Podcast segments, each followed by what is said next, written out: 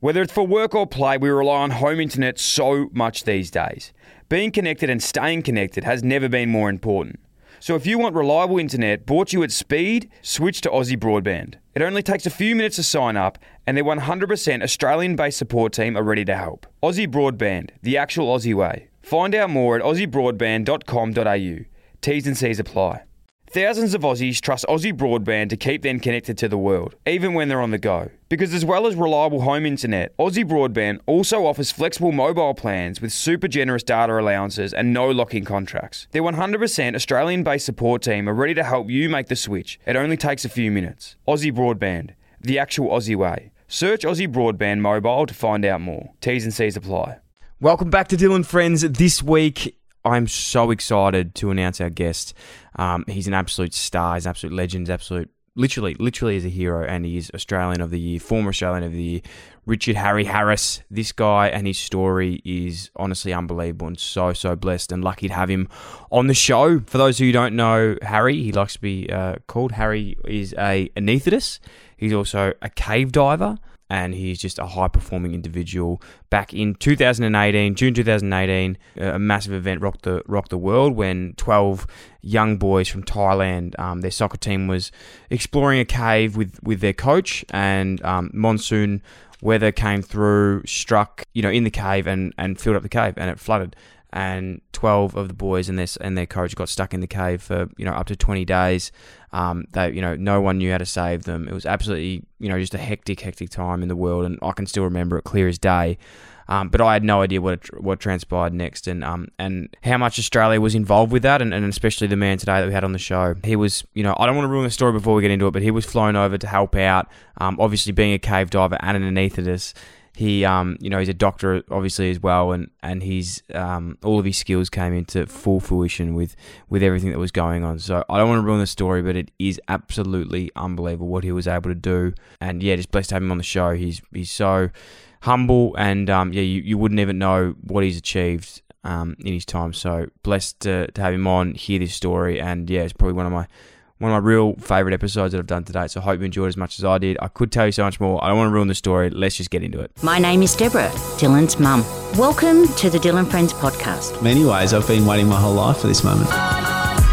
Tears. Tears, tears. Strength. I'm like, I run. She's like, everyone runs. I'm like, but does everyone go to the Olympics? They're sitting there meditating, going, oh my God, I think I'm meditating. How good is this? I'm meditating. It's like, I had a Wu Tang call. I was like, yo, Dylan, thanks for getting us in. Love it. knuckle puck time. It's like, it's like Don't forget to subscribe and leave a review. Richard Harris, welcome to the show, my friend. This is uh, unbelievable. I'm so honoured to have you on the podcast. Dylan, great to be here. Thanks, mate. We were we've been chatting for a little bit about this. I obviously am a huge fan of what you've done, what you've been able to achieve, um, and we've been sort of in communication recently um, via email. And just to get off the bat, because I'm I'm so confused, Richard Harris, but you keep signing off as Harry. So is Harry the go-to, or is it Richard? Yeah, definitely Harry. I think Yeah. from about the age of seven years old, everyone just started calling me Harry, and actually started with my older sister. And she was nicknamed Harry because of a, a childhood book called Harry the Dirty Dog, which is not very flattering to her. But um, uh, and I just picked up the nickname from her. I guess from Harris is where it starts. Makes sense. I'm, I'm just very well known to um, stuff up exactly what I'm saying in all of my podcasts, which everyone that listens consistently knows. So I just want to make sure today that I am calling you by your, the correct uh, term, and we'll- we'll stick to Harry for the for the remainder of the podcast today. Harry's fine. Mate, how's the summer been? Um, what have you been up to? Uh, I know you're an extremely busy man, but have you enjoyed yourself? Have you had a good break? Well, actually, I haven't really had a proper break. I've just been working bits and pieces throughout um, since before Christmas because uh, elective surgery, because I'm an anaesthetist, I've been working in the hospitals. Elective surgery has been kind of turned off, but not quite finished. So I've just been doing bits and pieces and uh, obviously doing some of my other passion projects. Like I'm, I'm working on another book and I've got my podcast going and been working a little bit on some of the, the film stuff that's happened around the rescue. So life's pretty busy, to be honest. I can imagine. I've been a massive fan of your, your podcast, uh, Real Real Risk.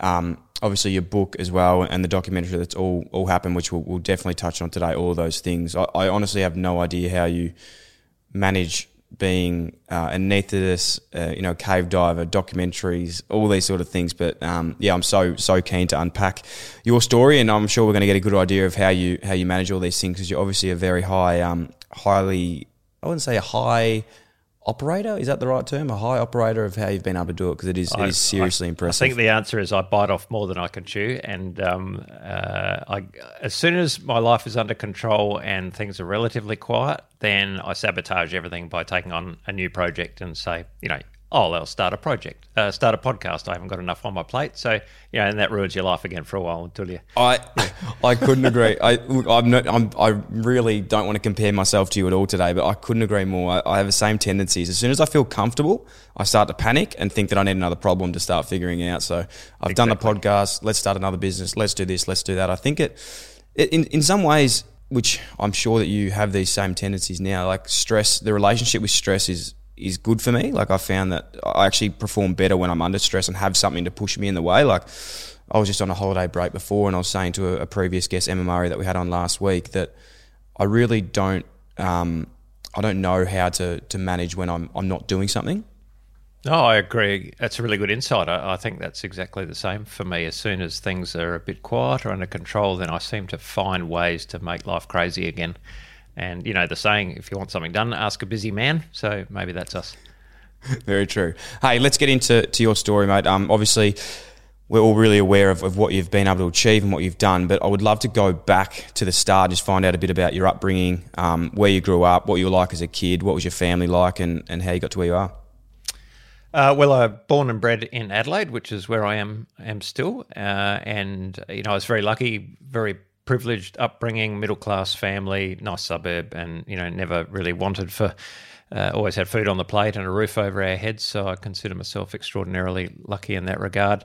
Uh, went to a good school, and um, but I think what was important in my life early on was that my parents and their family friends were kind of into the outdoors a bit. Uh, Dad was always into the beach and boating and fishing, so that was a huge part of my childhood, just being on the ocean and, and catching fish. Uh, I got into snorkeling and spearfishing very early as a young boy and was always fascinated by the ocean. And I was sure from as long as I can remember I was going to be a marine biologist. And um, in fact, I applied for that and, and got into it, um, but somehow fluked getting into medicine as well. So uh, you know, kind of made the choice of a, a, a, maybe a more safe career in terms of you know reliable income and stuff. But but that that love of the ocean and biology and science has never never left me. So that was a big part of my my upbringing. And but we're also into you know camping and the bush and hiking and stuff. And as I mentioned earlier, um, you know team sports weren't really my thing. I wasn't particularly talented or coordinated in those areas, but I just found that being in the outdoors and the wilderness was something I really was was drawn to, and that became a real focus for me. And as it's as it's turned out, it's been, especially the diving, it's been more than a hobby. It's just been a massive part of my life. Incredible. I, am so keen to unpack that. But first, let's go to the medical side of things because, um, you know, I'm sure most people know what an, an anaesthetist is. I've, uh, you know, played footy for a while. Been had the pleasure of working with a lot of a lot of you to be able to put me to sleep and have so many surgeries. But I know there's so much more to it. Um, uh, how would you explain what you, you do now to someone who has no idea what it is? Yeah, well, I went to medical school and then finished my training. Initially, I thought I would be a country GP because I like the uh, idea of being, well, out in the country to start with, but also being a bit of a jack of all trades, doing a bit of anaesthesia, a bit of surgery, a bit of, uh, you know, delivering babies and all the rest of it. And I went to the UK to do some anaesthesia training with that in mind and actually just really loved the specialty, uh, doing anaesthesia and intensive care work and a bit of emergency medicine. So I sort of switched um, uh, goals maybe and, and came back and did the anaesthesia training program in Australia, which is another six years or so. And then so you don't actually become fully qualified at what you're doing till you're in your early 30s. So it's quite a long, long haul. But um, and then subsequently, you know, rather than just being stuck in the operating theatre, putting people to sleep for their operations, um, I found that that wasn't quite enough for me. So I started to explore other areas in medicine where I could use to some degree those same skills. So I did quite a lot of work in the diving and hyperbaric medicine unit at the uh, Royal Adelaide Hospital in Adelaide. So that's um, you know traditionally treating divers with the bends. Um, you put them in this big chamber and pressurize the chamber to get rid of the bubbles in their blood. But it's also used for a lot of other stuff like wound healing and um, you know the footy players for at one stage used to go in there for their soft tissue injuries and things, but that was found to be a bit bogus and didn't really help. So Uh, we don't do that anymore, but um, that that was quite exciting, and and um, you know, hanging out with all these police divers and commercial divers and stuff was really interesting to me. And then uh, we went to Vanuatu and lived there for a couple of years and did some medicine in a developing country setting, which was really interesting. I did, um, you know, around the ICU and anaesthesia and, and also the diving chamber over there for a couple of years. Then back to Adelaide and started working with the South Australian Ambulance, working, you know, on the helicopters and, and doing that sort of uh, stuff. So delivering that same sort of critical care medicine, but in slightly stranger environments again, you know, at the roadside or in a shed on a farm somewhere and, you know, looking after the most sick or injured patients in South Australia and bringing them back to the, the big hospitals in, in Adelaide. So I've always kind of tried to mix it up a bit and alongside in parallel maybe with my you know diving and doing more and more big expeditions to remote areas and being the doctor on those trips as well it's all kind of come together quite nicely in a way to um, a keep me entertained, but also obviously when this rescue came up in Thailand to give me the right skill set to be of use in that. We spoke about pressure before, and um, I'm seriously embarrassed now that I compared it to, to yours because my pressure is work, and, and your pressure is life and death situations. It sounds like like you know you're putting yourself in these situations, continually scaling up to all these types of facets, and then that's how I suppose it really does correlate with with the diving and and being able to you know stay calm. I think that's the biggest thing that you know just from chatting to you today is maybe the difference between you and the average person, including myself, is you can just stay calm in these situations that are very high risk. Well, everyone's got a point where they lose their calm demeanor, of course, but and and and I'm certainly one of those. But but you know, part of that is an acquired skill. When you when you work in a, a, specialty like critical care medicine and the patients can deteriorate very rapidly in front of your eyes, sort of thing, they start going blue, and you've literally got a couple of minutes to change the course of their their progression. Otherwise, they're going to have a cardiac arrest or whatever. Then you need to be able to maintain sufficient calm to be able to deal with that without panicking. Um, but a lot of that uh, you know, some of that is inherent, and if if you don't have a bit of that to start with, then you're unlikely to want to stay in that specialty because mm. it's just too stressful for you. And certainly, some of my friends along the way said, "Oh, you know, maybe this is not for me." But um, once you've got a little bit of that, you can develop a lot more of it just through repetition and training and exposure to those those difficult circumstances. And um, and and sort of stepping it up in the way I've described with my career by just being exposed to more and more challenging situations. You know, you build on that previous experience. And I would say that it, you know, at the end of the day, it just turns out to be a job, no more or, or less stressful than um, some other some other jobs. You know, I think about people who work in um, the media or publishing and the deadlines that they've got. I mean, the stress that you experience in life is to a, to a large degree put upon yourself, as we've mm. started this conversation about. You know, some people go looking for it, some people try and avoid it. But, you know, if you're unemployed and sitting on your ass at home, that that's a massive stress. And, um, you know, you're worrying, worrying about putting food on the table. That's, you know, different type of stress again. So I think it's just whatever you're used to. Do, do you have any like techniques that you use? It sounds like it was quite inherent for you that it's something that you you were already good at, and you said you've developed it over the years. But for example, and and jumping ahead a bit here to next week, I'm going on this um, resilience camp because I haven't really tested myself in a while. I used to play sport, haven't done anything, so I signed up to this camp and it's approaching now. I'm like, fuck, I really don't want to do this. It's something that, and I don't have to do. I've sort of wrote myself into it, and the main reason being. Um, and how I actually came across you to try and get better at this is I'm extremely claustrophobic. And I was trying to like get myself comfortable in watching these like, you know, your documentary, reading your book, and um, any techniques that can, you know, help yourself stay calm in these situations. What would you say to someone in that situation, but also in any situation where they might find themselves over panic? Is there something that you do, like a trigger? Is it breathing? Is it mindfulness? Go to somewhere you want to be that helps you out in, in those severe situations? Yeah, there, there are actually. And um, again, it's all about familiarization. And to take cave diving as an example, you know, you what you want to have as you progress through your training and courses and experience is to have lots of very small frights along the way that you can start to build some resilience to those situations rather than one big fright that comes early on that is too overwhelming to deal with and, and panic as a result. And underwater uh, in a cave, panic equates with death. Basically, there's you know if you if you lose rational thought, if if you lose the ability to plan and think logically and problem solve, then you will die because um, and, and we know that for a fact because divers die and they still have air in their their scuba tanks. Um, so they've they've stopped breathing, or they've spat the regulator out of their mouth, or they've they've panicked and died whilst they still had a chance because they still had air to breathe. So why does that happen? And I think it's just this overwhelming physiological response, which just removes any rational, reasonable thought. Um, so you need some way to address that and to intervene before it escalates too too far. And I've certainly had that feeling of escalating fear and panic underwater in a cave. And um, in fact, it was a friend of mine who faced what appeared to be certain death in a cave. At one point, he got trapped in a cave because the the cave basically collapsed behind him, uh, which is an incredibly rare event, but it did happen on this occasion. And so when he turned around to come back out, he was met with a sealed exit. You know, basically the piece of string that we always put in the cave to follow in and out went into a big um, sloping mud bank, and so the exit was blocked. So of course he started to feel this rising panic.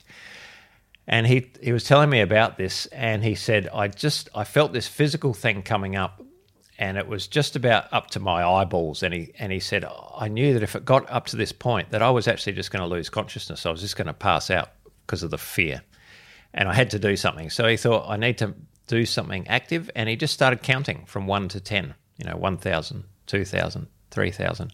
And just that act of taking control and doing something that he could do in that moment, however small it was, was enough to make this physical thing just push back down again. And he was able to get back in control and he made a plan and he managed to escape. Um, I won't go into all the details, but it's an incredible story in itself. And um, I got stuck at the back of a cave a couple of years after that, and this, and I felt that physical, visceral reaction starting in myself. And I remembered his story, and it basically it saved my life because I did the same thing, and it completely helped and allowed me to stop and think long enough to start making a plan and, and escape the situation. So, I guess my go-to now, uh, and we have this saying in in cave diving, it's a bit of a mantra, and that is stop, breathe, think, act. And um, those four words, if you actually say them out loud or in your head, whilst you feel this panic, you know, starting, is enough to often get you back on track and, and move forward. And I've used it in other settings like I don't know if you've ever done public speaking and you feel and you sort of lose your train of thought and you feel that sudden sort of squirt of adrenaline and that flush of fear or you know a situation like that. Um, and I, I have sometimes used the same thing in those situations. It's a really helpful mantra. It's yeah, it's fascinating to hear, and it's something that like I can I can really um, revel with. I suppose I can really like understand how that could happen. I'm just thinking in my own head of the situation I would be facing as well, trying to, to do that because I know that it's it's just about really distracting yourself. I think of taking away from situation it is and, and staying calm and understanding your breath and, and thinking logically. But at that time, and, and I've been in those situations before with this with this fear where you just it is hard to see to see that because your brain just does go it just runs hundred mile an hour to, to try and escape. Yeah, and you know, caving is is something that can be pretty strong provocation for you know those those sen- that sense of fear or panic uh, as the as the you know the walls close in on you and you're in a very tight passage. I actually get a bit claustrophobic in dry caves myself because you know you've still got the weight of gravity on you. You can be in a tiny little tunnel where you've got your head turned to the side just to make your head fit through a crack, sort of thing.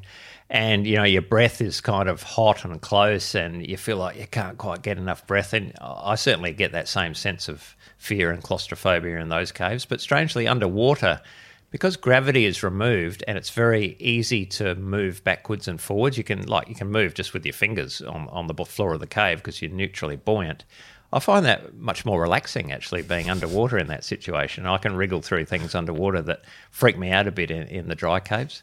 So go figure. Mm-hmm. What um what actually draws you to this? Like I know there's probably a million answers to, to that question, but I think a lot of people listening would be like, that is my worst nightmare to, to do that, and they'd never put themselves in that situation. What draws you to it? Is it the test of doing? It? Is it something that um, you know you just want to explore that risk and you love these these situations? Have you reflected and worked out for yourself why you actually do that? Yeah, definitely, and uh, it's a it's a whole multitude of reasons, starting with the beauty of the environment. I mean, caves aren't necessarily like what I've just described. Often they're big, beautiful, crystal clear, open tunnels with really stunningly clear water and beautiful, you know, geological formations. Lots of, lots of interesting science, the biology and the water and so forth. They're um, visually very stunning places, and I like my photography and, and video and stuff.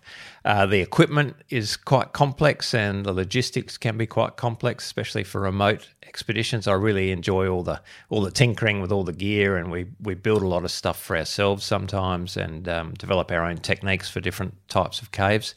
But overwhelmingly, the thing that draws uh, myself and, and some others back is this idea of genuine exploration because um, caves are really unique in, on our planet in that uh, they are the last place that you can genuinely go and find something that has never been seen before. Like every mountain has either been climbed or at the, or at the very least you can look at it through a pair of binoculars and and see and plan which way up the mountain you're going to go. But if you find a hole in the ground, you know, you step down into it. If you're the first person in there, you don't know whether it's going to go for 10 meters and then, you know, be sealed off, or it might open up into the biggest cave system in the world full of some magical crystals or fauna that's never been described. Or uh, what we hope for is that it goes to water and then we can start diving and exploring. Um, and, you know, that experience of being the very first to find something for yourself is hugely exciting and actually very addictive as well. Yeah, it's it's like a genuine exploration. Is it? Does it take you back to any like memory stand out to highlights of, of diving or cave diving um, that that has occurred where you've been like, shit, I literally have been the first person that's ever been here before. Yeah, quite a few times, and you know I've been very lucky over the years. Um, the group of guys that uh, and girls that I I have ended up diving with over the last twenty years are kind of exploration is their big thing, and some of them are a bit older than me. They've been great mentors to me, and um, yeah, we've just got this really tight little group of, of friends now that love doing this stuff. And most of most of these other people have actually been far more successful than I have at finding new caves. Some people have got a real nose for it. You know, they can just look at the landscape and go, "I think there's going to be caves over there on that ridge line." And uh, one of the one of the guys I know is prepared to spend a whole week just bushwalking, looking for entrances and stuff. Whereas I haven't got the patience. I wait for him to find them, and then I'll go and jump in there with him. So. Um, yeah, it's a it's a whole skill set in itself. And then what I love is bringing back the videos and and images of these new places to show people because I think you know it's so great to be able to share it. Hey, um, I'd love to go back to, to June 2018 and, and set the scene of, of obviously a story that we're all quite familiar with today um, and uh, of what's transpired with the boys over in Thailand. Um, but I could set this scene, I could try to do it as best that I could, but I think you're the master at, at, at trying to tell this uh, this incredible story. Would you be happy to set the scene for us and, and what happened on you know that final day and, and, and then obviously you getting involved? Yes, well, I have told the story a few times, so I should be all right to uh, give you a bit of an intro.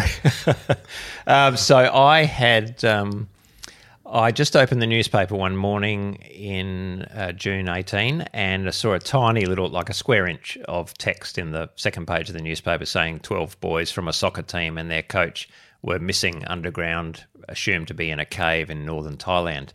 And because of obviously my passion for caving and cave diving, but also uh, I'm I'm involved in volunteer cave rescue in Australia, so I, I really you know pricked up my ears at that and thought, hello, might be something here, um, and very quickly I learnt that a guy who lives in Thailand, an expat from Belgium who runs a diving business in Thailand, had become involved. And I knew this fella, Ben Reymenants, because I'd done an expedition um, with him the previous year over in Thailand exploring some caves.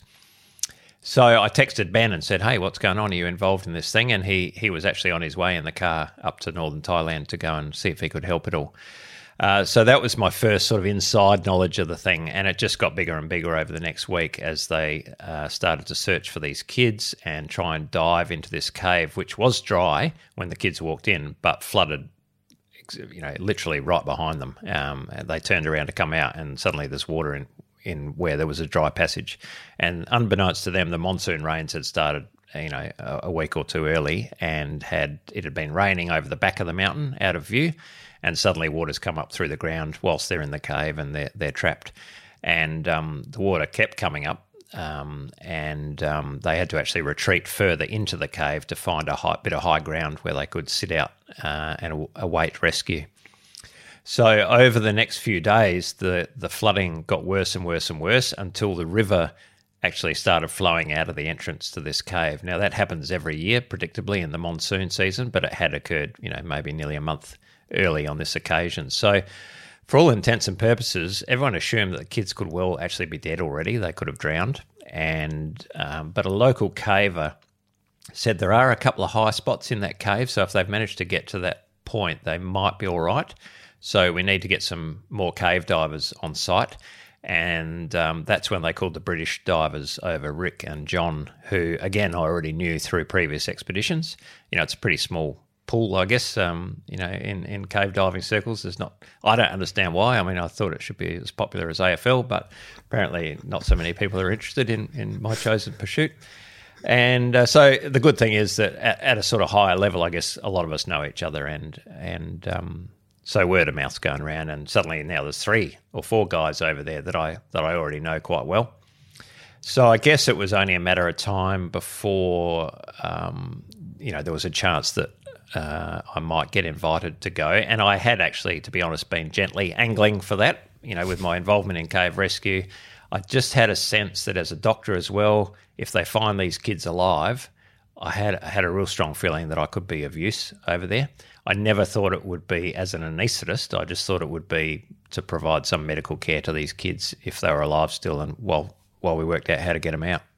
So that's, uh, I guess, that's the background to it all. And on day nine, after the kids went missing, the two British divers made that final breakthrough into chamber nine where the kids were and found them alive. Um, and they had had no food at all for that nine days. They'd just been drinking water, so they'd lost a lot of weight. They were starting to get pretty shaky and um, dizzy when they stood up and stuff, but they were alive. And um, that's the point I think the whole world really became aware of this story and it became a, a major international event.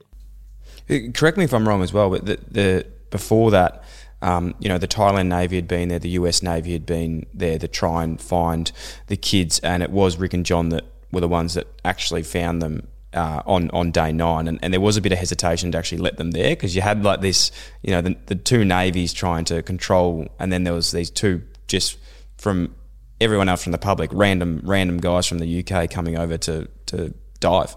Well, exactly, and you know the Thai Navy SEALs, the most elite uh, operators in the in the Thai military, perhaps um, had been on site from about day two and diving, trying to get through.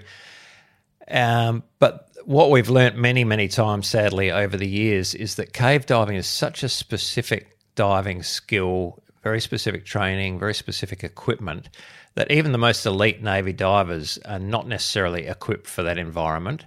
And it actually reflects very well on the courage of those guys that they were having a go because it was incredibly bloody dangerous for them. And sadly, as we know, one of them ended up um, dying in the cave trying to take some equipment through. So when Rick and John arrived, um, you know, they look a bit like me. They're just, you know, middle aged white men who have got this weird hobby, and a lot of our gear is homemade. I mean, we look like a dog's breakfast, to be honest.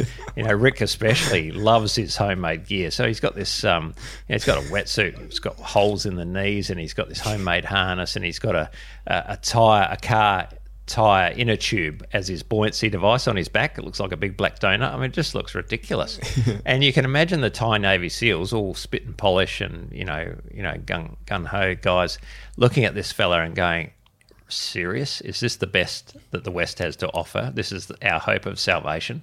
So they actually said, "You guys cannot go in the cave; it's too dangerous." And Rick and John were going, "Well, you know, actually, we do know what we're doing." So they had to prove themselves and um, you know they started to do that by by getting making some distance into the cave and always laying a rope behind us so that you can always find your way back out again because that's sort of rule number one of cave diving always leave a, uh, a string of peas to, to, follow back out again.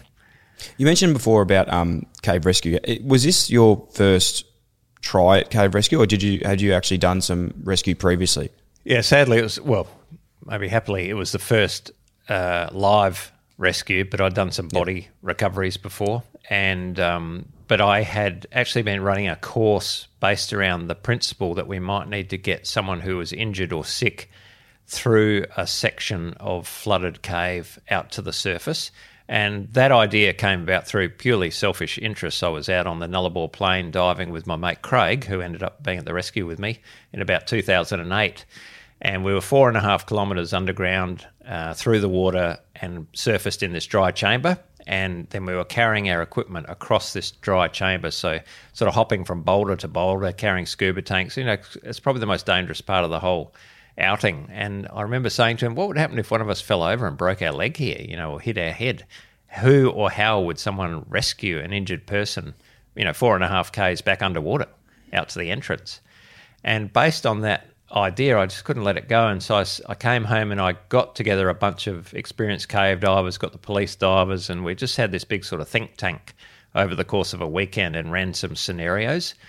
And from that, I put together a bit of a course and I started running the course for as many cave divers as I could, basically, so that if this ever eventuated, then at least we'd have done a bit of preparation and given it some thought.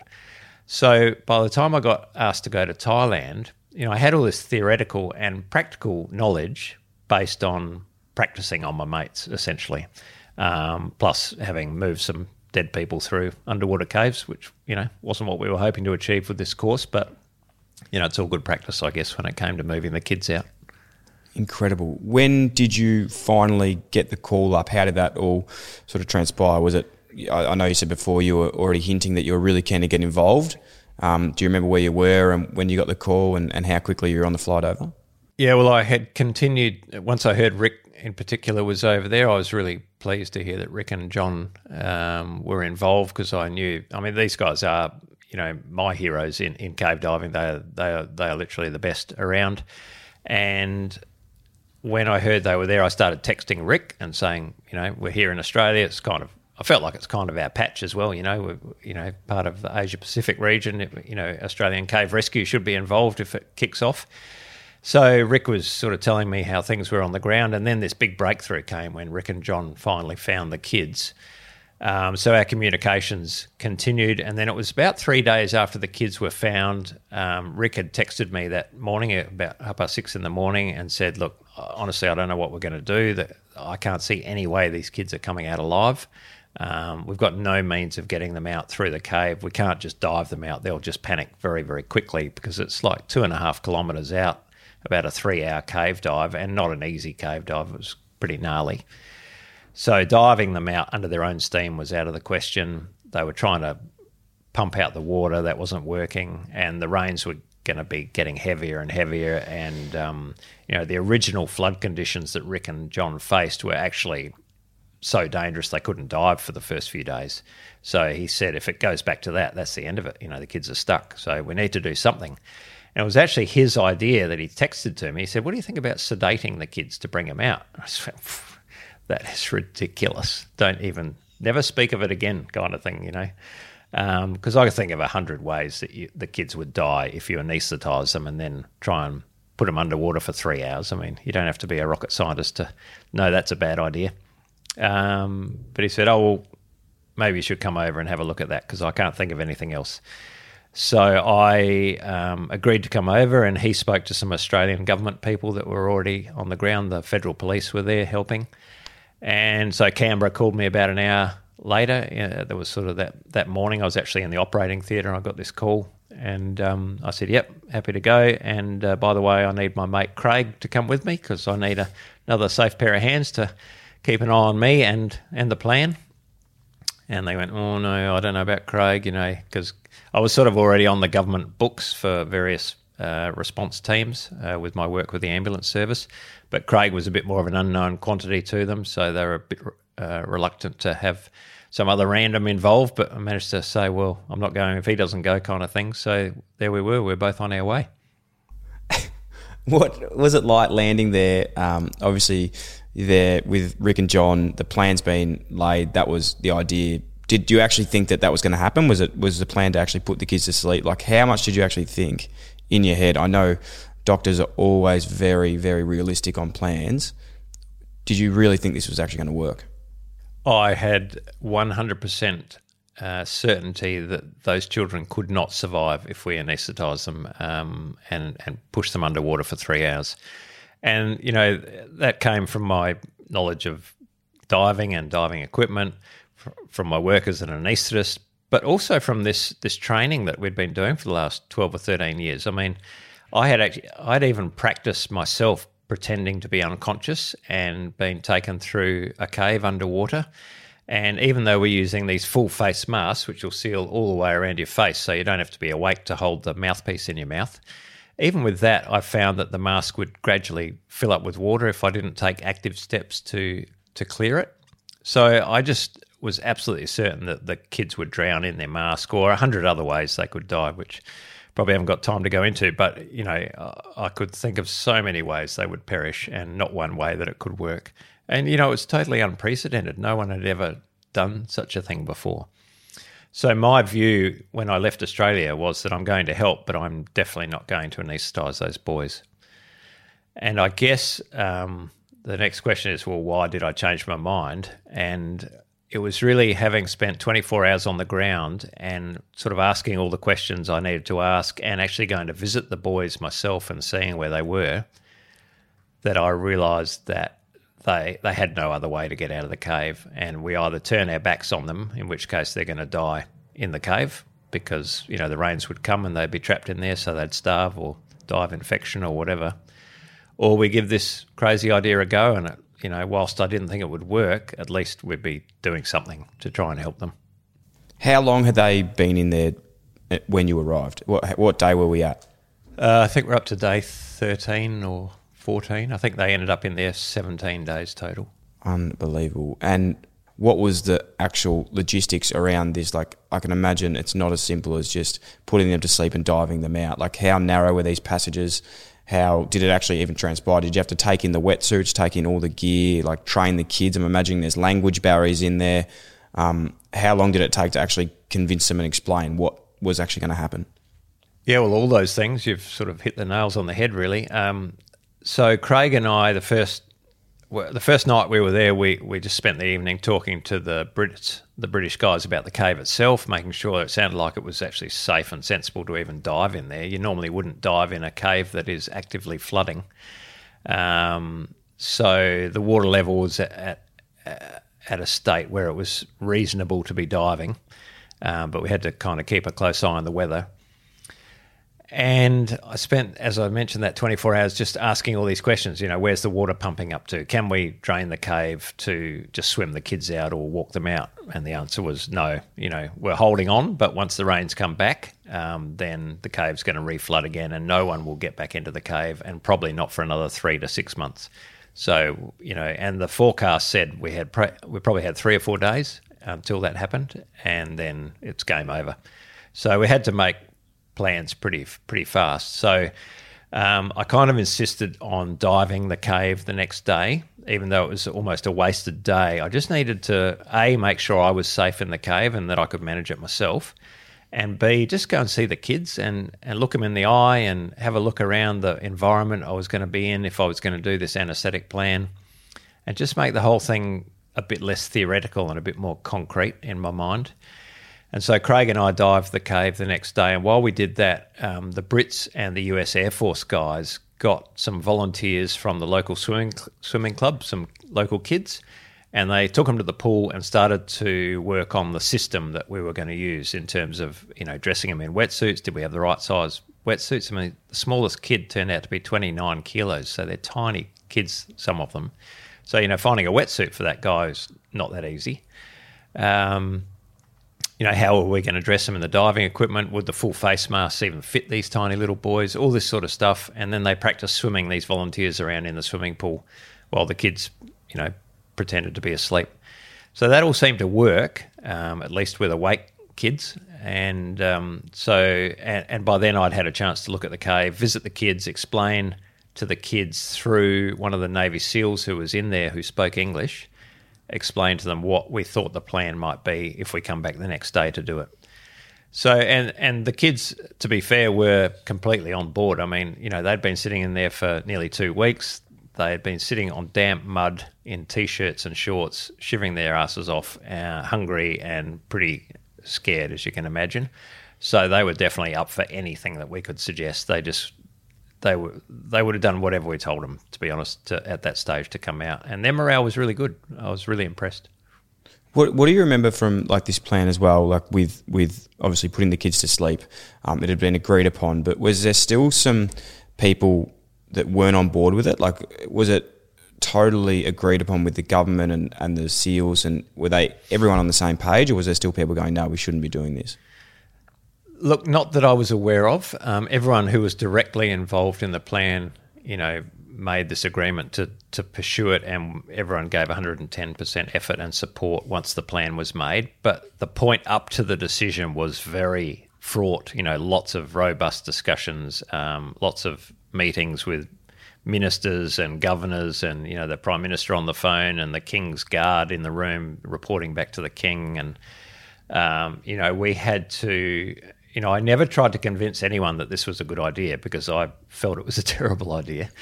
Um, but I did tell people what I was prepared to do, what I was prepared to attempt. But ultimately, the decision to do this or not was up to the Thais. And um, that that night after Craig and I dived the cave, we we were up till nearly three in the morning in meetings, um, you know, trying to uh, thrash this out. And in the end, they said, "All right, go home, uh, have a couple of hours sleep, and we'll tell you in the morning whether this is going ahead or not. And uh, it was that next morning, the Sunday morning, that um, we were told, yep, it's all go, so off you go. What, what do you remember of that first dive, that first rescue?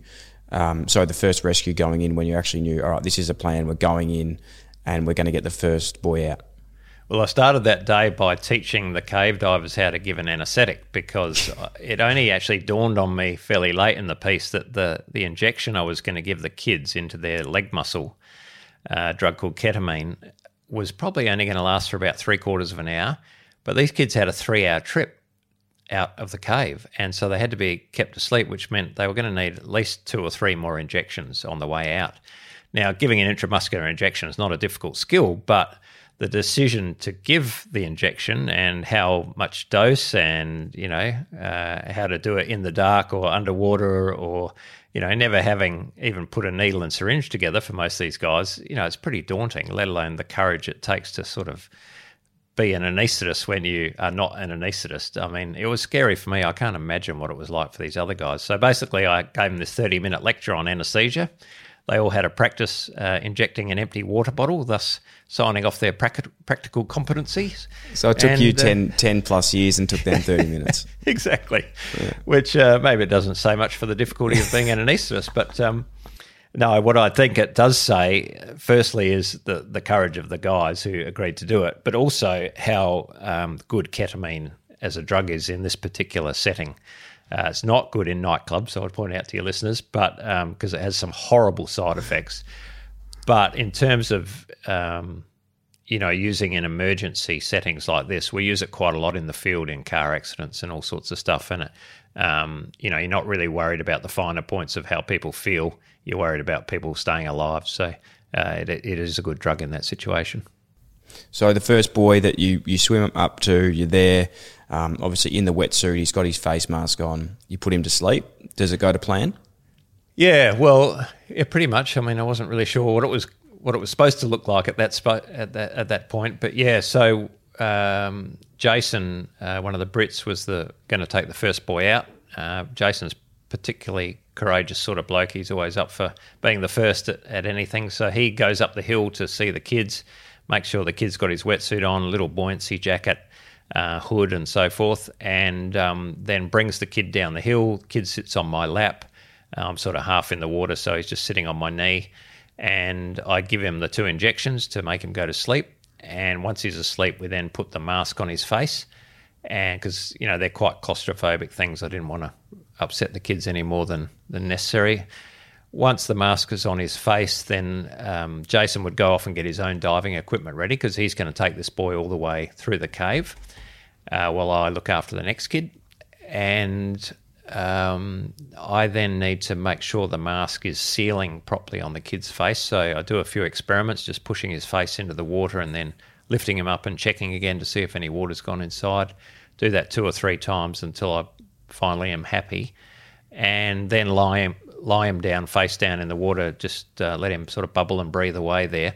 We also had decided to tie the kids' hands behind their backs and tie their feet together. And two reasons for that. Firstly, to make sure they're as streamlined as possible so that when Jason, for example, got to the one of these very tight restrictions, he, he would be able to push him through like a bit of a dart so that he wasn't getting tangled up or hooked up on anything. Um, and um, also, if the sedation suddenly wore off underwater, we didn't want the kid to panic and reach up and rip his mask off, or even more importantly, rip the regulator out of Jason's mouth and, and drown him because, you know, a 15 year old soccer player is pretty strong. So, um, yeah, sort of two reasons for trussing the kids up a bit. But I can tell you, morally, that felt almost as bad as pushing an unconscious child's face into the water. It was um, bit of a, a, new low in terms of my career. At that point, I felt that you know this was probably euthanasia, not not rescue, that we were doing here. Um, but um, as you know, we got those first four kids out successfully on the first day, and then repeated it for the next two days.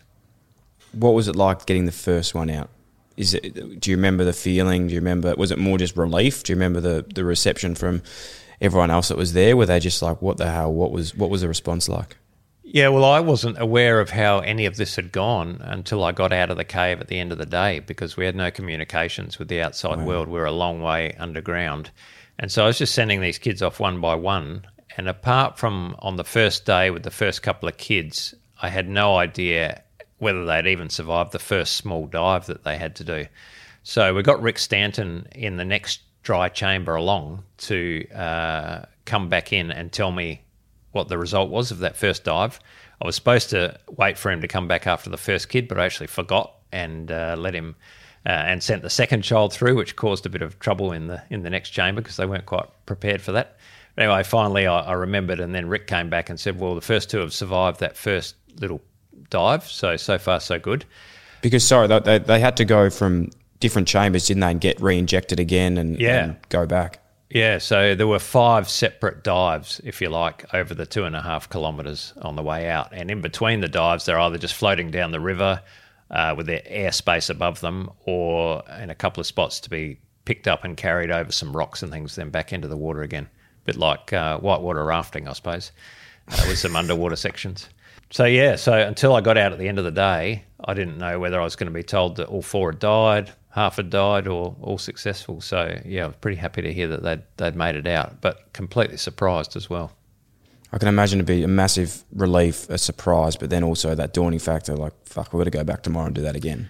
Yeah, well, in fact, that realization was the real low point for the three day rescue for me because after the first day having had some success, then suddenly everything's changed, right? Like the expectations are, well, you've got it right. And so if someone dies now, then fingers are going to be pointed. Well, you must have done something wrong. And um, so that night, I remember actually feeling more pressure than any other time um, during the rescue. Um, and it was uh, after the second day was successful, then I just started to feel cautiously optimistic that maybe we're going to actually get away with this. There, was there any hairy moments? I know that the whole moment, the whole experience was was hairy, and there was always points that were, were bubbling up. But was there anything in there that you were uh, on on the second two days, it was like, oh, geez, this one this one might not make it, or this one could be a bit trickier than the others. Yeah, well, a couple of the kids had chest infections, so I could hear them coughing away, and that often causes trouble anaesthetising kids. They can often sort of hold their breath or have other medical problems arise under anaesthesia. And actually, it was the, the the last boy on the first day that came probably the closest to dying. Um, he was not really breathing properly under the anesthesia, and so Rick was the one who was taking him through. So, knowing that he wasn't quite right, I quickly put my gear on and followed him out of the cave. And when I got through that first dive, um, I found Rick and Craig, who was waiting there to help, you know, look after the kids as they came through. I found them with this kid pulled up on the beach there, and um, looking pretty ordinary. They they were worried about him. He didn't seem to be breathing at all.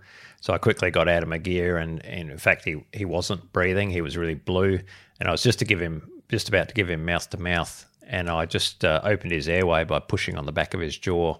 That's actually pretty painful stimulus to do that. Um, so it's not a bad test to make sure people really are unconscious, and um, that was enough to make him take a breath. So it was pretty close. Uh, I reckon you know another couple of minutes he would have been in real real strife. Far. Uh, that's yeah, it's ex- extremely stressful. I can I can also remember watching um, parts of the, of the documentary as well. I think one of the last boys um, on the last day might have been the one that you were alluding to earlier. That was the 29 kilo young young man, and, and the face mask was just too big for his head. And Yeah. you were talking through how, how stressful that was that was to try and actually get him out. Yeah, well, I didn't realise that the last kid was so small. I thought all the small kids had gone. So we'd save these um, because we had five to do on the last day instead of the usual four. We didn't have enough of the masks that we'd come to trust and, and like. So we'd taken two other masks in just for, you know, we thought, well, we'll just have to make it up as we go along with these other masks. And we had to get that all those kids out that day because the forecast was really you know, um, threatening then. In fact, it had started raining the day before, and we were worried about the, the water levels in the cave. So I'm there with Jason, the last the last kid, the last guy, and down the hill comes this kid, and I'm just I'm looking at him, and I'm just like horrified how small he is. He's the smallest of all the boys. He's he's the 29 kilo kid, and I'm looking at Jason, going, these masks are not going to fit this boy and um, but he's got to come out and he's in the water and so the clock's ticking because he'll start to get cold. And so i anesthetize him and we try the first mask and it's just like one and a half times the width of his face. You could put your hands in the sides and it was just going to fill up with water straight away so it was just out of the question. So then we had this little pink mask that looked like a toy compared to the commercial diving gear that we had been using. And it was all sort of soft and flopping around, and it just didn't look safe at all. Um, and you know, Jason's really worried that he's going to be the guy who kills the one and only kid for the trip. And in the end, we sort of padded out his hood. We put some foam under his hood to make his face bigger, and we got it sealed on there, but it looked terrible. And I said, Jason, I'm sorry, mate, you're just going to have to go because otherwise we're going to have to re anesthetize the kid. He's getting colder by the minute, and he has to go today. So off you go. So off he went, and Jason, you know, um, took such good care of that kid. He protected his face, make sure the mask didn't get uh, bumped or knocked or anything. And must have been a hell of a, stressful for dive for him. But yeah, they got him out safely. I can't imagine how stressful that would have been, um, getting the last one out when that seems like the hardest one to, to get done. Do you remember the elation of finally finding out that it had all been successful? Do you remember coming out of the cave with all 14, uh, all, all of the boys rescued and just thinking, what the fuck did we just do? Yeah, well, when I got to chamber three, which is the final chamber that you reach when the diving's finished, um, and the Americans are there to sort of help me out of the water, I ended up taking one of the kids that last little dive because uh, one of the other divers actually had a bit of a near miss himself. So I took the kid from him on my way out and uh, took the kid through that section and uh, handed off this kid. And the Americans are going, "That's it, mate. They're all alive. Fantastic!" Because Jason and his boy had already been through, and I just honestly, I was so exhausted after four days of you know two or three hours sleep a night, twelve hours underground each day, late night meetings, and I was just so knackered. I honestly, I didn't. It took a while to sink in, but then we all stood around in chamber three, all the divers and lots of the Thais. Uh, we're still waiting for the Navy SEALs who are still in the cave to come out. And we're all just standing around with these stupid grins on our face, looking at each other. No one could really talk very much. Um, and it was just, you know, you could just, uh, if a look counted for anything, we could just tell that it was just an amazing moment and uh, one to be savoured. But uh, we're all too knackered to party that night, I'm afraid. What happened once you got out on, onto the onto the land and, and uh, unfortunately you couldn't party that night, but what was the reception of, of the Thai community when you're over there and and and, um, and their reaction to the news? Oh, extraordinary. I mean, you could sense the whole country, you know, applauding and, and maybe the whole world. You know, it was it was amazing. And I have a very clear memory of walking out of the cave on that last night and everyone who was outside the cave had lined up in a bit of a corridor, you know, a row of two people and um, I don't know, a thousand people just on this big big thing you were walking through and every single one of them wanted to shake your hand, pat you on the back and then when you got to the end of it, you would stand on the end of it and and join the queue, sort of thing. And you know, just this cheering and clapping that went on for about an hour, I reckon, uh, while people came out of the cave. Uh, it, it was exceptional. It was a great moment. Um, is is it true as well that, there was some concern for yourself and, and Rick and, and and the rest of the crew that if it didn't go to plan, there would be some backlash from the Thai government. I, I remember saying that there, there, was actually a plan that if things didn't go the way expected and something did go wrong, there was an, an exit strategy to just get you you guys straight out of the country. Yeah. So on the first morning, uh, on the first rescue morning, one of the guys from the Department of Foreign Affairs came up to me and said, "Oh, look, um, we've just become aware that if if there's a problem, any of these kids die." There's a chance you could end up in the Thai judicial system. right, great. So, uh, but honestly, you know, we're so our brains are so full of this plan and trying to think about what we're what we're doing that day. I honestly didn't have time to even think about it. So I just said to the Australian guy, "Look, if, if something goes wrong, you guys will just have to get us out of Thailand. We just have to trust the Australian government to look after us." And maybe at some level, I couldn't really fathom that as volunteers, they're trying to help and putting our own lives at risk potentially for these kids that the Thais would really do that. But you know, I think when things go wrong, um, it's not unusual for people to look for a scapegoat, and so maybe it wasn't out of the question. But honestly, I, it was the last thing on my mind. I didn't have time to worry about that stuff. So you're in Thailand, you party, you're happy. Everyone's it's been a really successful um, rescue. Obviously, it's it's made worldwide news, and the whole world's absolutely rapt. What was it like for you? Did you head straight home? Did you go anywhere else? Did you anything strange happen that you were just like, what the hell is going on? Uh, well, yeah, it got weirder and weirder for the next few days, I can tell you, because um, some of the parties they put on for us were fairly phenomenal and um, probably uh, outside the context of a, a, polite podcast like this to tell tell what uh, what stuff oh, was not happening. At all. But not at all. Yeah.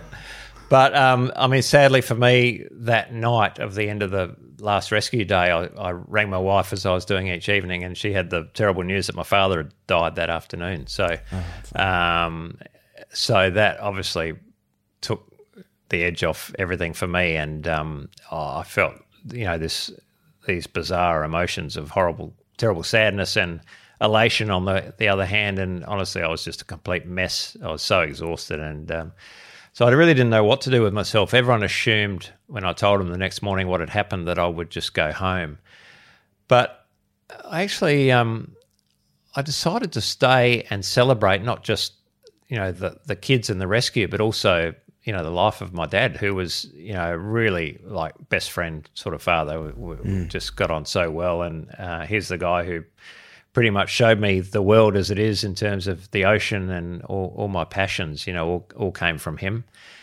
And he um, was one of those really lovely, generous guys who just loves people and incredibly sociable. Everyone's his mate.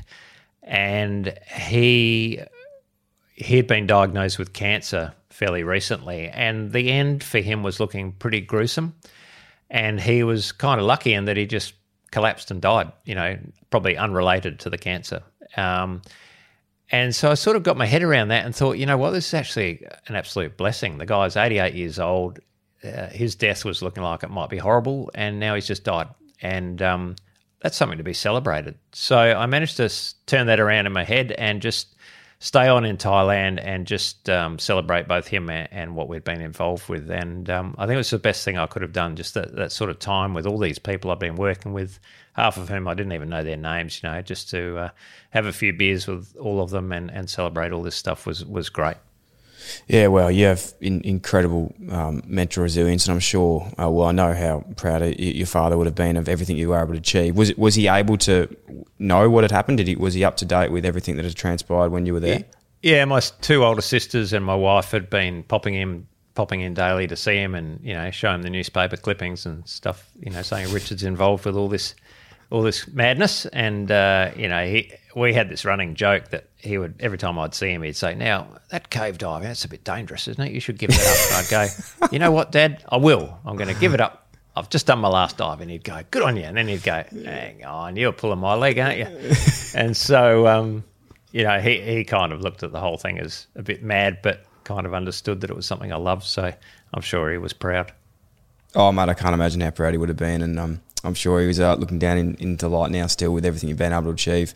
What um what what was uh, the news of coming back to Australia? Did you what were your expectations? I suppose obviously your family knew what was going on. You know the public knew what was going on. Did you expect to come home and be greeted by everyone, or did you expect to just go home and, and get back into everything you were doing?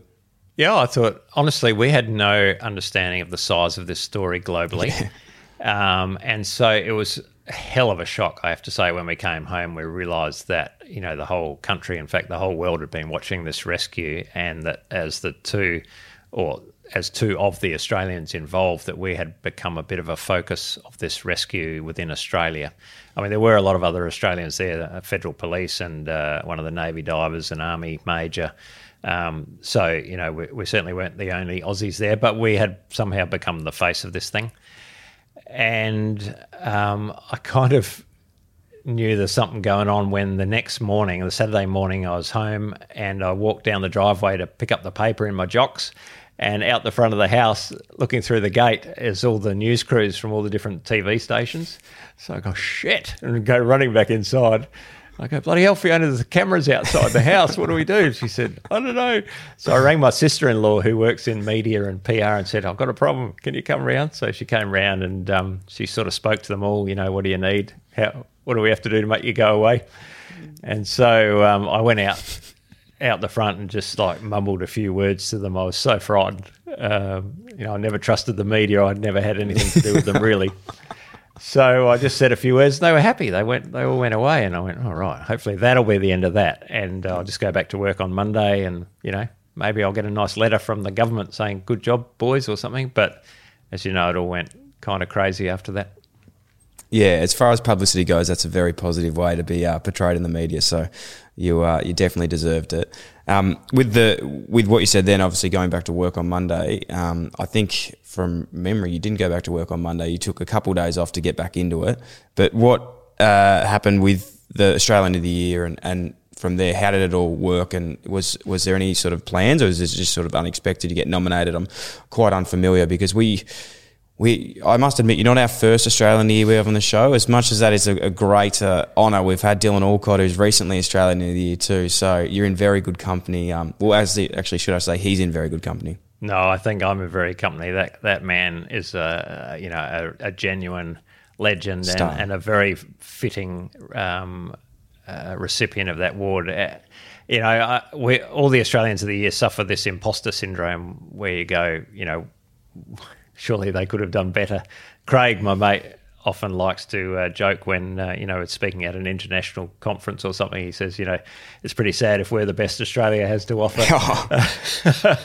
so, um, but you know, the difference, just to touch on that a bit more, the difference between guys like Craig and me and someone like Grace and and Dylan now is that you know those guys have, for sometimes positive reasons, sometimes not, got this massive agenda, which is a hugely worthwhile platform they need to speak out about, and they've dedicated their lives to, to doing it. And um, and for me, they are genuinely worthy recipients of that award. Now, a couple of blokes who've got a, a slightly unusual hobby who just end up in the wrong place at the wrong time and, and, and do one kind of act or involved in one event. I can honestly say we, we're still quite embarrassed about that award and didn't really feel like that was you know what we've done was was worthy of that. But you know we have to get over that. I know, and and I guess um, you know we just did the best we could with the award and and tried to live up to the expectations of it. And hopefully by the end of the year at least we'd you know deserve um, maybe having the award. But um, but it is it is a scary thing to be handed that that award, and um, you know it um, certainly puts the spotlight on you, which is not something we were looking for. In fact, we actively hid from the media for about the first three months. We went out to the Nullarbor and went caving for as long as possible so that no one could find us. There was no phone reception.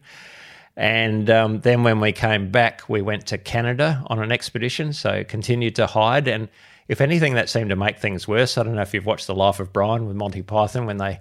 Um, when they say only the true Messiah would deny his divinity, and uh, and so it felt like that. You know, the more we hid, the worse it got. The more of an enigma we became, and the more interested they were. So in the end, we just had to, you know, say something. And then Craig got the Western Australian and Australian of the Year, and I got the South Australian one, and that turned up the heat a bit more. And um, then when we won the thing in Canberra, it was just that that was it, and and it seemed a bit churlish actually to continue to hide and not engage once you're the Australian of the Year. So we thought, oh well, we'll just suck it up for a year and do the best we can. Yeah, well, cave divers hiding in caves to avoid the media is actually quite an intriguing story in itself. Um, how, how did it change for you, life itself, after getting home, um, having the rescue, being awarded Australian of the, of the Year? What's was the biggest change, and I suppose the change to this day because you've, you've obviously you haven't slowed down. You're still doing so many incredible things. No, well, you know, once we became Australians of the Year, I decided to really throw myself into it. I thought, well, if they're going to give us an award like this, we've got to we've got to make sure we've earned it. So, um, I mean, the other thing is for us, you know, people say, well, what's your message? And for Dylan or Grace or the previous recipients, it, it's kind of obvious. That's that's why they're there. That their message is part of who they are. But mm. we had to actually think about, well, what do I stand for and what's important to me? I can't preach cave diving, cave diving or cave rescue as my message for the country. Um, so I just thought about what, what stuff is important to me, and it, and it became quickly clear to me that um, I can actually use my journey to that point in the cave rescue as as my message. You know that that um, you know adventuring and doing things that are difficult and uncomfortable sometimes, putting yourself out there, doing things that you know can be scary. Is actually a really important thing to do, particularly for young people, and maybe also for parents who are a bit overprotective sometimes these days of their children. You know, they don't want them to ride their bikes to school because they, you know, there's too much traffic and they're worried about stranger danger and this and that. And of course, with the um, the changes with being online and social media and stuff, there are some real issues there. But it's so important for kids to still experience the outdoor world and to go camping and fishing with their parents or beach holidays or you know, whatever it is, even if it's not outdoor adventuring, just to put themselves out there and do things that are hard and difficult, and not just get a ribbon for turning up. Um, you know, I'm sounding, I am sounding like an old man, I, I, know, but I really don't believe that kids in any kind of um, competitive endeavor should be over rewarded just for having a go. You know, you have to accept that in life there are winners and there are losers, and being a loser is going to happen far more often for 99% of us and you have to work out how to deal with that and uh, you know toughen up a little bit because life is not easy and um, all these lessons are important lessons to learn along the way. So that was my message i guess and um, uh, so uh, you know i was working very very long hours so i actually had to give up part of my work to be able to do that and um, it's really opened up a lot of opportunities for me. You know, we wrote the book. Um, I've continued um, to be working on another couple of books now. I've got this interest in making documentary films, which I'm working really hard on without getting one over the line quite yet, but getting closer and closer every day. Uh, I've got my podcast that we mentioned, and just continuing to talk to people like yourself and hopefully get that message out there still that, um, you know, we're here for a good time, not a long time, and you've got to make it every second count and uh, do some good for others while you're there. Um, mate, your podcast, I don't want to uh, breeze over this either because you have had some incredible guests, and it seems weird someone of your stature that's already done so many crazy things is is hosting a podcast and interviewing other people. Um, tell us a little bit about it, who you've had on, and, and maybe some of your favourite episodes that you've you've really learnt from.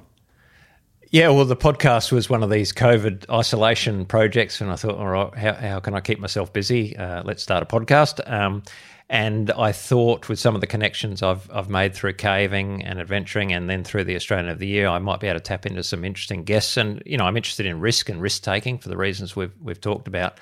And for many uh, years, I've had people say to me stuff like, "Oh, you must be crazy to do da da da," including cave diving primarily. And yet, I've never felt like a real risk taker. I've always felt like I'm quite careful and, and sensible, and I'm more of a risk manager than a risk taker. And my premise was I wonder if other risk takers feel the same way as I do, or whether they are actually crazy, like people think I am.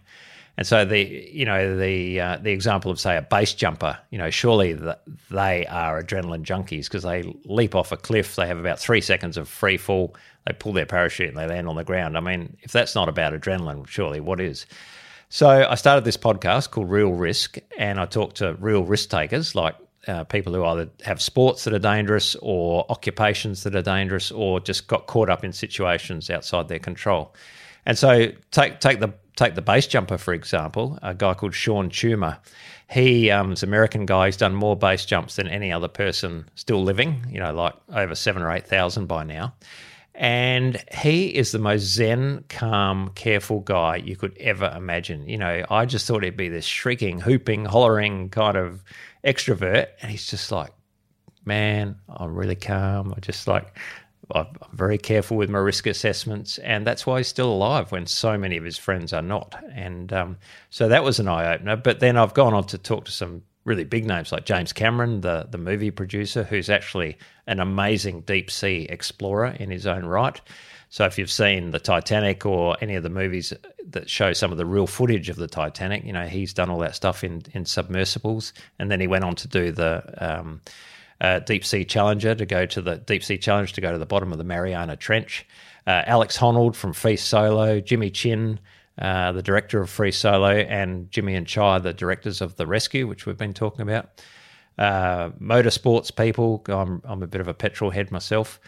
And uh, yeah, you name it. Psychologists who, who understand risk, all sorts. So um, yeah, I'm really pleased with it. I just uh, it's just a lot of work, as you know, Dill.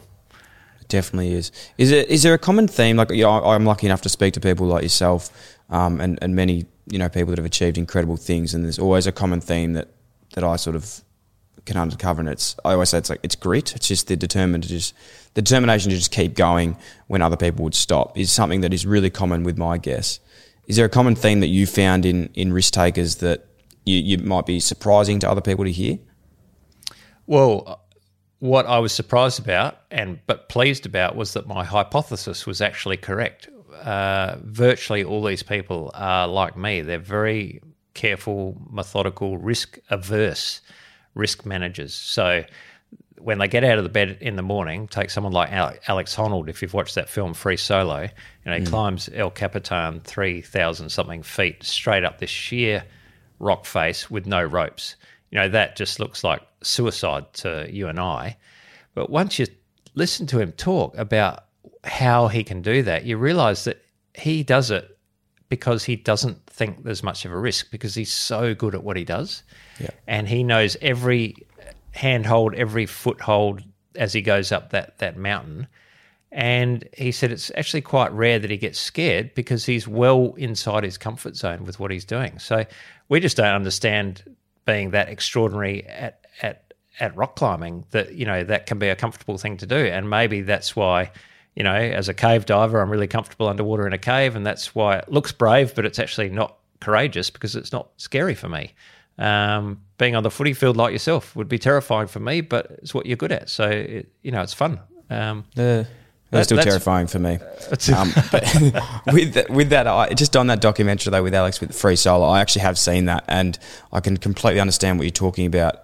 In his notes, he had written every single, you know, up, down, across that he had to do and mapped out the whole journey so many times in his head. And I remember being that one, there was that one bit that he was scared of doing where he had to put his leg, like his heel up, his hand on, and that was that one part of the trip that he just had to visualize the whole time through. So completely understand, like he, as much as it is a risk, he knew exactly where he was going, he knew exactly what he had to do, and it was just about getting in the flow state and, and getting it done. And what's terrifying to us is that you know, oh, out, out of the ten times, out of the ten times he tried that move, he fell off nine and it was only the last one that he made it. He said, "Okay, we'll do it without the rope now." He thought, "Jesus, there's no way." yeah, no, he's he's a different cat. Oh, um, yeah. Mate, you've achieved so much. You know, we've got so um, I could you know talk to you for absolutely hours, but um, I'm very wary of your time. So appreciative of it. What is next for you? I know you mentioned your documentary that is is getting off the ground. Are you allowed to talk to us a bit about that?